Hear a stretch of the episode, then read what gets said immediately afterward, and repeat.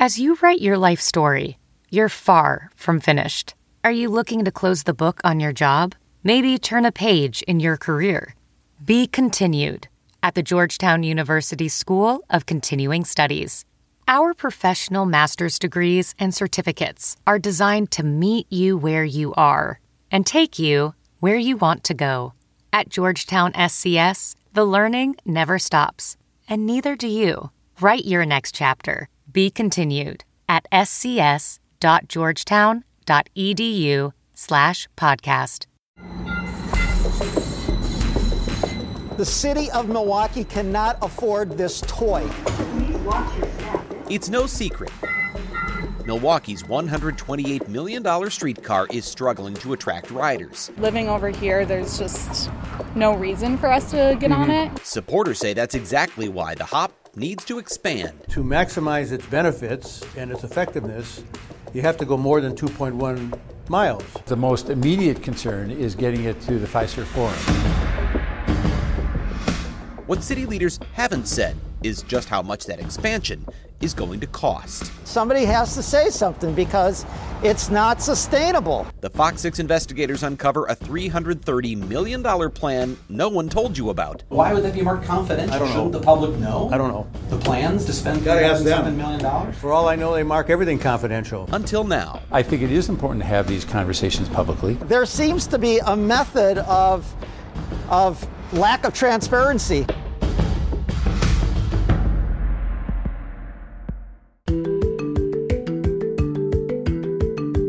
From the Fox 6 studios, this is Open Record. I'm Brian Polcyn, and I'm here with my colleague Amanda St. Hilaire. Hi, Amanda. Hey, Brian. We are recording this episode on Thursday, August 19th. And today we have some incredible news to share. We found out that Open Record is the recipient of a National Edward R. Murrow Award. And you may have no idea what that is if you don't work in broadcast news, but it is one of the most prestigious awards you can get in news. And we received this for a compilation uh, that was put together basically when we were bringing you podcasts every weekday, right when the pandemic hit. It was a crazy time, uh, but we all were really dedicated to making sure that we could be with you every step of the way through this podcast. So we don't do it for the awards, but it feels really good, I've got to say, to be recognized for that work. So we're grateful um, that you all have been listening to us and, and with us every step of the way. And we're really excited over here at Fox 6. I have been doing news for a really long time. I started in radio. I've been in television news since the you know mid 1990s. Um, I've I've been doing investigations for well, I guess it's been almost 20 years now, and I, you know never won a national award. I mean, I've won a lot of regional Emmys and things like that, and it's but but but you know the Murrows are prestigious within journalism circles.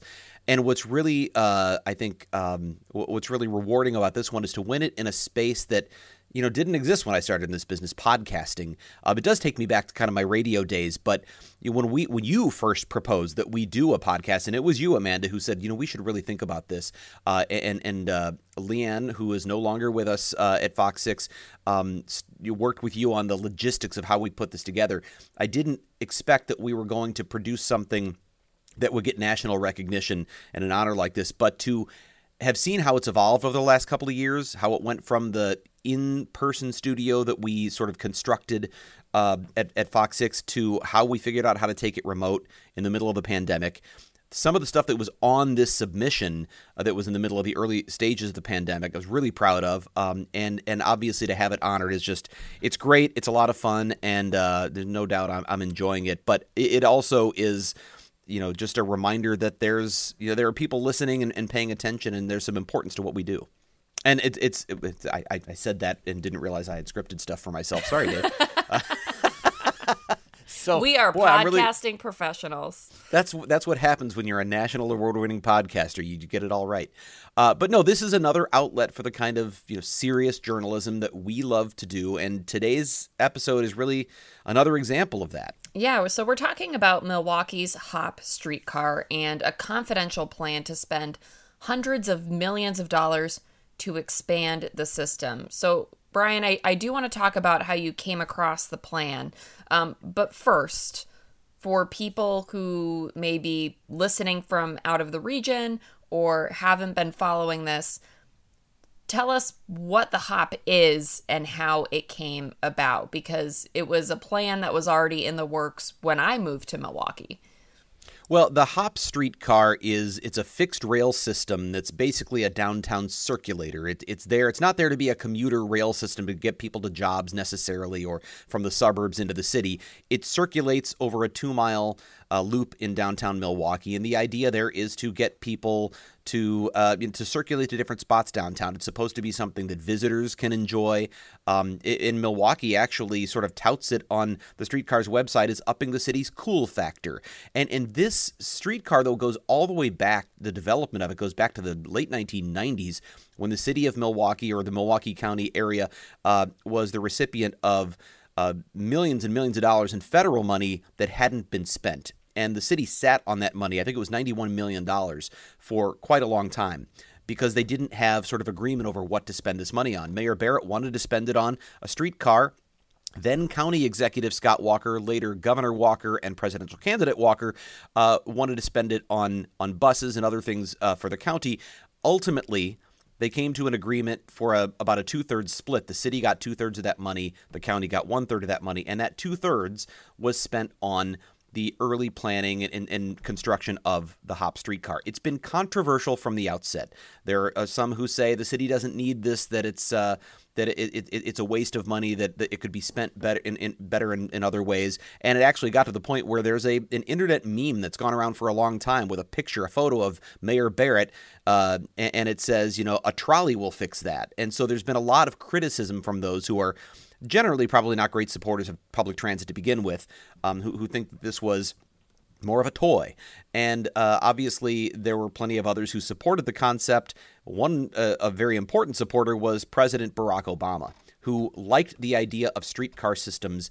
And so during his administration, there were maybe a dozen or more of these that were built in cities all over the country.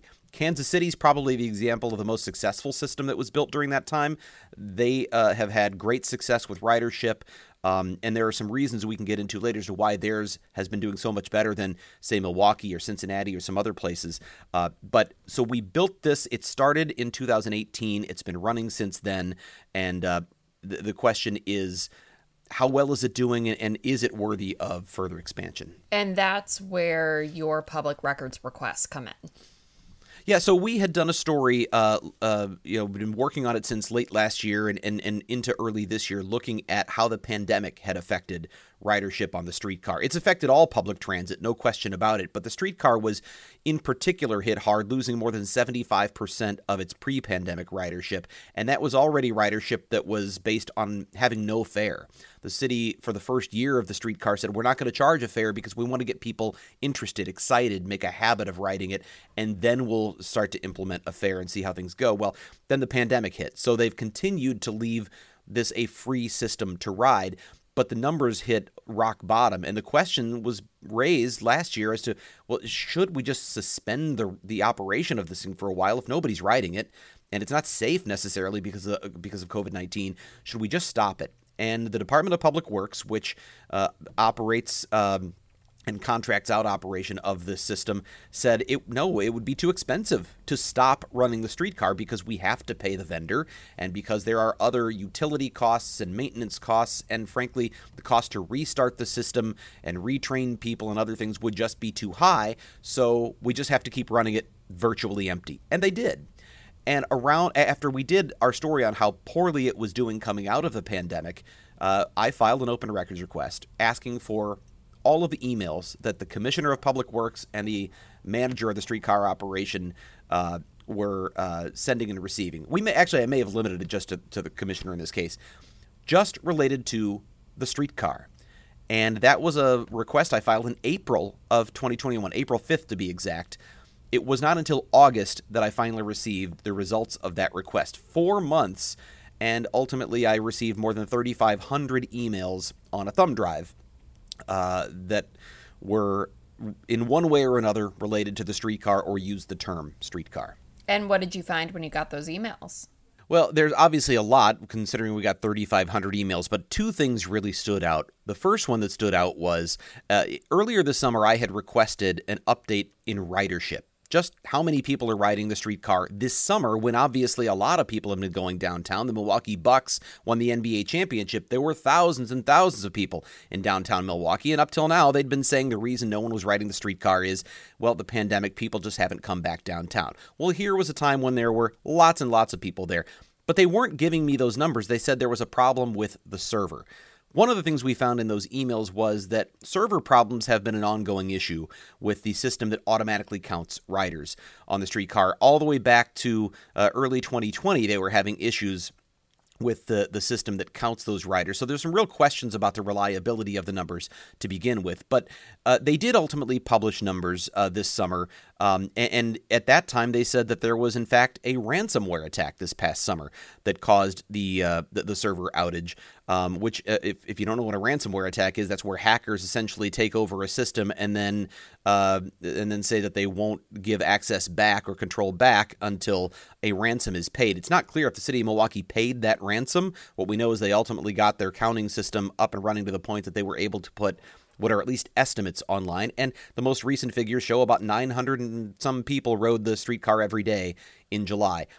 Before the pandemic, July of 2019, which was the heaviest month of ridership in the in the streetcar's history, there were 3,300 riders per day. Again, they weren't charging any fares, but 3,300 riders well exceeded the pre-streetcar predictions of about 1,800 riders a day. So, so they were doing well. Now, obviously, doing very very poorly, even without charging a fare. That's one thing we found. But the thing that really stood out was there has been for months now a very specific plan building to expand the streetcar uh, and to expand it pretty dramatically, uh, primarily going north and south of downtown Milwaukee. They want to get the streetcar up uh, Vel Phillips Avenue, 4th Street, past Fiserv Forum and into a neighborhood uh, known as Bronzeville, so up north of downtown. Uh, and then they also want to expand it south through Bayview, or uh, pardon me, through the third ward rather, and into Walker's Point. They want to go both directions, but each segment of streetcar requires a lot of engineering, tearing up the streets, moving utilities.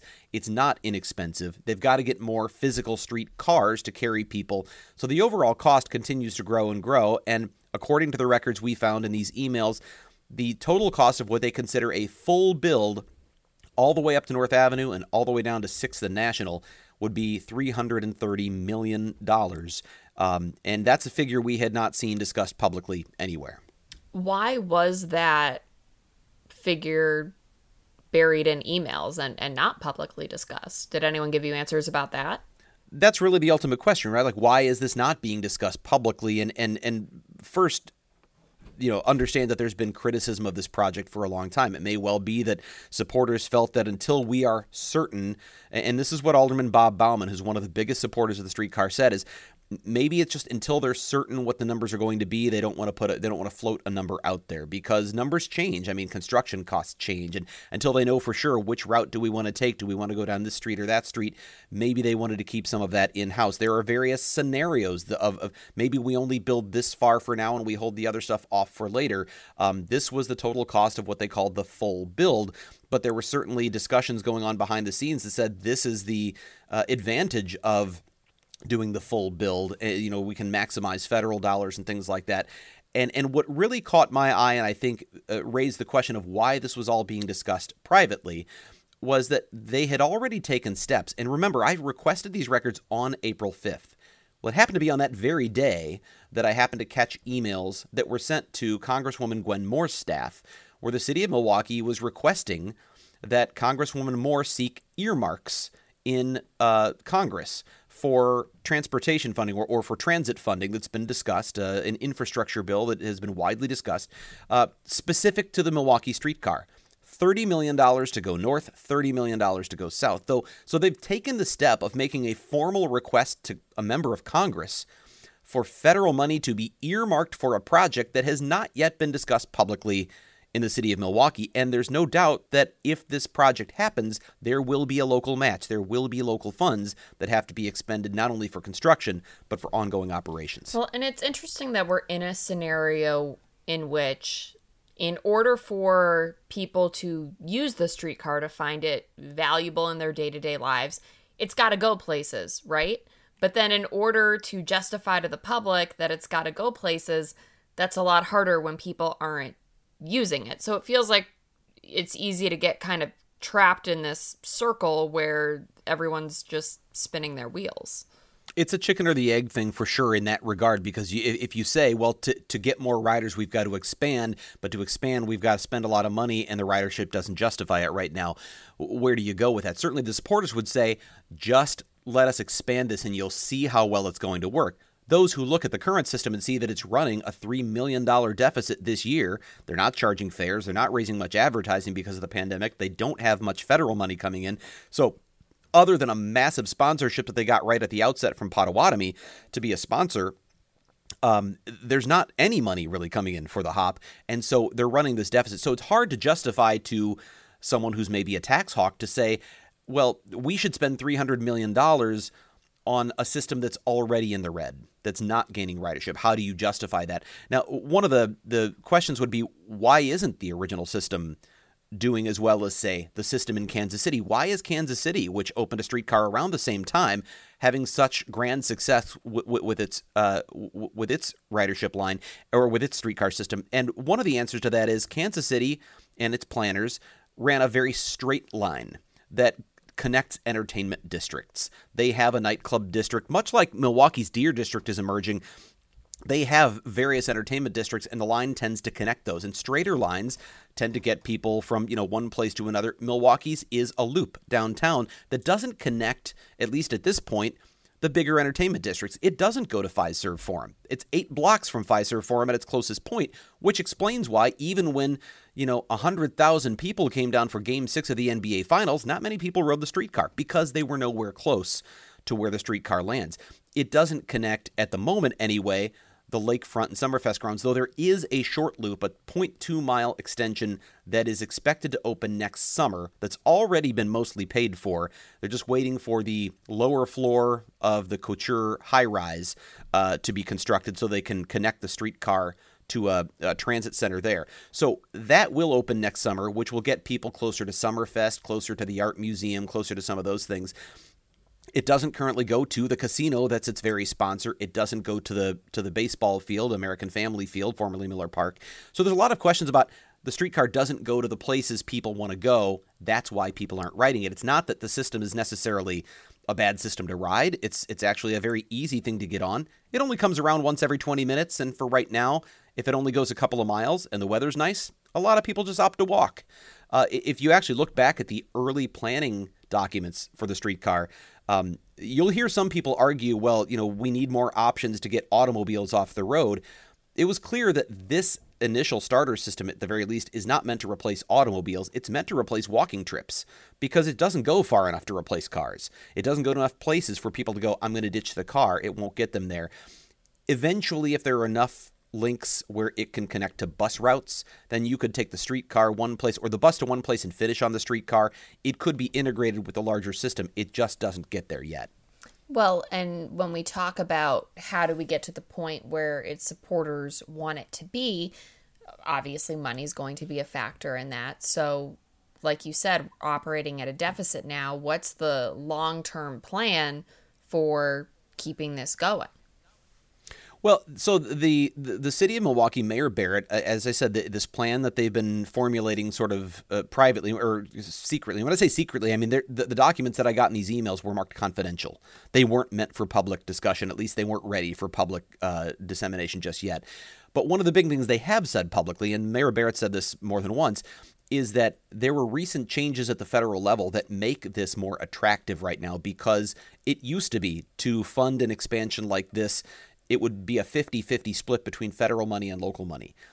Recent changes, actually, that occurred under President Trump toward the end of his presidency, uh, have actually opened it up to an 80 20 split. So 80% of the money would come from the federal government, and there would need to be a 20% match. That's a big swing in dollars that would be on local taxpayers' backs. But that 20% is not insignificant. Out of $330 million, it's still about $70 million.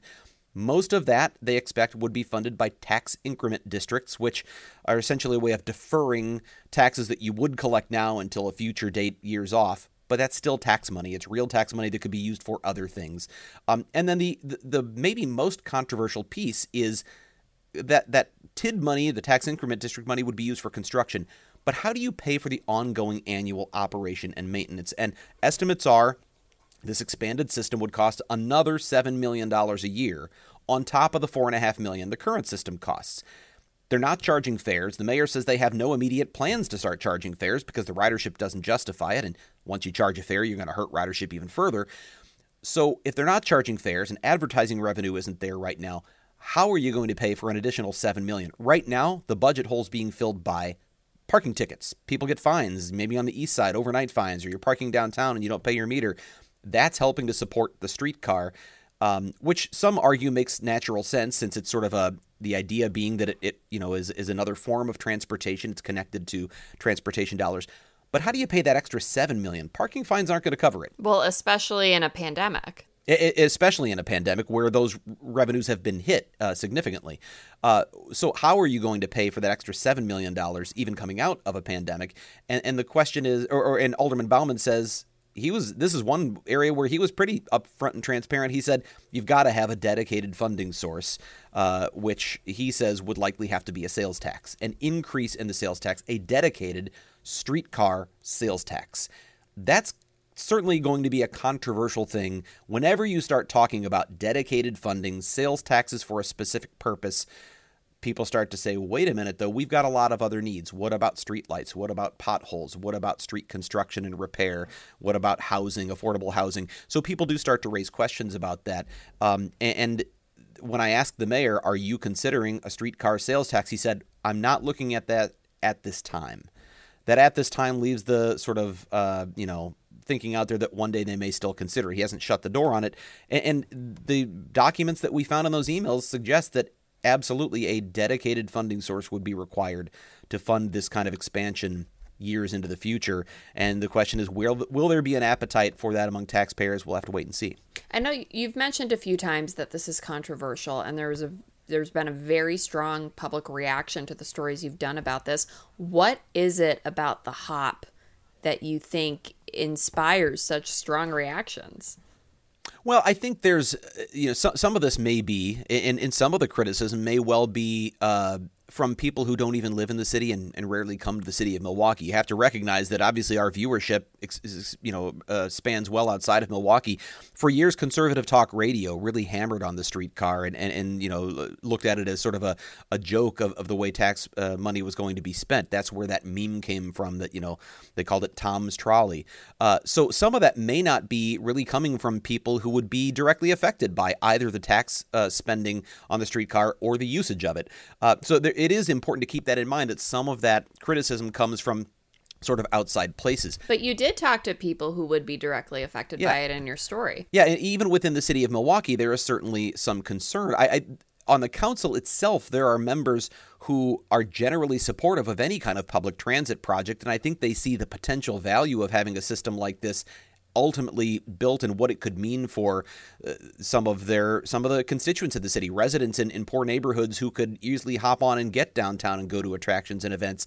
But they also recognize that their constituents have other needs. And when just recently there was discussion of a two hundred and fifty thousand uh, spending item for in, initial engineering and planning of the South Line into uh, toward you know into Walker's Point through the third ward five uh, council members objected. So you had 10 in support, five objecting.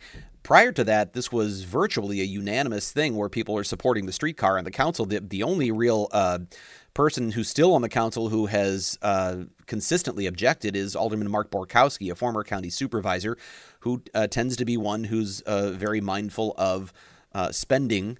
And, and he, he has claimed from the beginning he didn't think that this was financially feasible uh, in, in, the long term.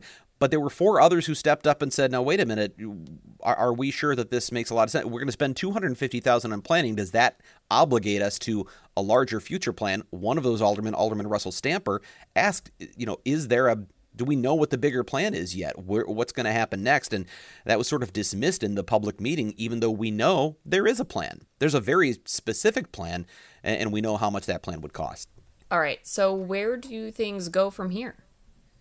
Well, first, we know that the, the existing line is here. The lakefront line is expected to open by next summer, and uh, there is discussion about uh, an extension to Fiserv Forum being quote unquote shovel ready. That's what Alderman Bauman says. 75% of the design and engineering work has been done on that, but that is one of the pieces of this $330 million expansion they need federal money for. And if they, so, so they're attempting to secure that, we'll see where that goes. The question of what happens with the rest of this, that's that's hard to say. The the the plans, the timeline that's that's listed in these documents has these being constructed by 2027. That's 6 years away. Usually these timelines get pushed back again and again, especially with politics. So I think the full extension of these uh, going into the you know, all the way up to North Avenue and down to 6th and National uh, is probably more than 6 years away if they happen at all and and it's going to obviously take some public debate over whether or not the city wants to spend that kind of money. We'll see where that goes. And that seems as good a time as any for us to go off the record. This is the part of the podcast where we get a little more personal, have a little fun by answering a question we have not prepared for. And executive producer Sarah Smith usually asks this question, but she's on assignment. So instead, we once again welcome editor extraordinaire Dave Machuda. Hey, Dave. Good morning, Murrow award winning Fizbos.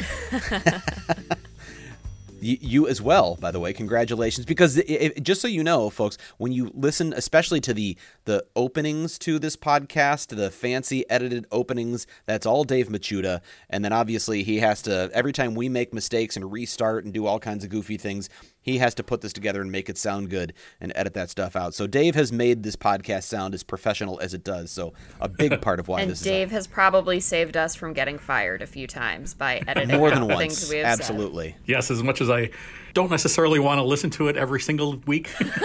you have to. Yeah, you, you are. You're probably you are our most dedicated listener out of necessity, not yeah, other than your mother. Y- yes. Other than yeah, that's true. That's true. Uh, Mom Polcyn, she is definitely uh, our number one fan and has heard every moment of Open Record. Um, so, so mom, thanks. You're also part of the reason we're a national award-winning podcast. All right, Dave. What question do you got for us today? This basically comes out of uh, last night. I was watching a uh, CNN series called The Movies, where each each episode is a different decade. So I think they started in the I don't even know the 40s or 50s or something like that, and each hour and a half long episode. Um, and last night I watched the 70s. Um, for you, Amanda, the 70s, that's when like talkie movies started. Oh, and okay. They first Good to know. Turned to color. Good to know. My parents were teenagers in the 70s. I'll be quiet. Um, but anyway, so I was going through a lot of like films that I recognized, obviously Star Wars and you know that kind of thing, Godfather, but then other stuff that I know of and haven't seen. But it just got me thinking about movies. So the question is, what movie do you wish you could see again for the first time? Ooh. Wow, that's a good question. Which one do you so, so which one do you could see again for the first time? Oh man. I, I, can go first if you guys want to think about yeah, it. Yeah, yeah, I do want to think about that. Go, Dave. Um, for me, I, I, it basically came down to two movies, and one of them is, is, it's actually pretty cliche, which is what I would choose is The Matrix. Um, you know, and I I know it's very nerdy because I'm a sci-fi guy, you know, and I'm a guy, so I like action movies, and so this is like hits my sweet spot. But when it came out, I just remember just like walking out of the theater, just being blown away. Like, what did I just watch? I saw it fairly early in its release, so I hadn't the hype hadn't gone absolutely bananas yet, so I wasn't really sure exactly what I was going to see. And I just I was just like dumbfounded when I walked out of the movie like holy moly. I in that kind of reaction seeing something like that for the first time, I would love to like experience that whole thing for the first time instead of like the 30 times that I've watched it now. You know, it, it, it's it's hard to say i mean you know whenever we ask these sort of like if you could questions you say all right well what about these conditions? If i could go back to the time when i hadn't seen all the following movies that came out after it or when i wasn't when i was at the age i was at for me one of the greatest movie experiences at a theater was was seeing return of the jedi um, and and you know when Star Wars the original uh, came out, when A New Hope came out, um, I was young enough that I remember it being on the cover. C-3PO and R2D2 were on the cover of TV Guide, and my parents were going to the movies to see this. And I remember looking at the cover and thinking, "Well, can I go?" And they said, "No, this is a this is more of a grown-up movie." And at that age, I thought that meant it was inappropriate. Like, oh, I shouldn't see this. And I know this is going to be hilarious, but you know how C3PO has that sort of gap between you know, where you see the wires in his Oh, yeah. in his abdomen? At that age, I connect. I made the wrong connections, but I thought it was sort of inappropriate in a way that was like, you know, maybe maybe it was sort of there was some robot sex or something. I didn't I didn't know what that meant, but it just seemed like I'm seeing parts of a robot I shouldn't see. It's for adults. This isn't a movie. So I, as a child, I think Star Wars is inappropriate. I eventually obviously saw it. I loved it. I saw Star Wars. I don't know how many times. We had a you know a, a Millennium Falcon model with all the little Star Wars figures that were what the six inch like tall figures. We had six versions of Luke Skywalker and Han Solo and everything else. So I became a, a huge lover of Star Wars at that age. Uh, Return of the Jedi, I think we saw in the theater, but for whatever reason, it, I'm sorry, uh, uh, uh, Empire Strikes Back. But Return of the Jedi is the one I just remember being right at the age where it was it was such uh, an impactful movie for me.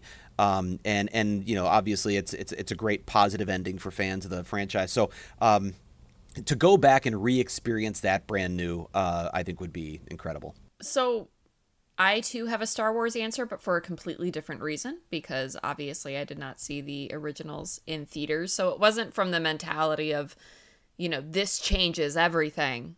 But when my dad was so excited to share Star Wars with us.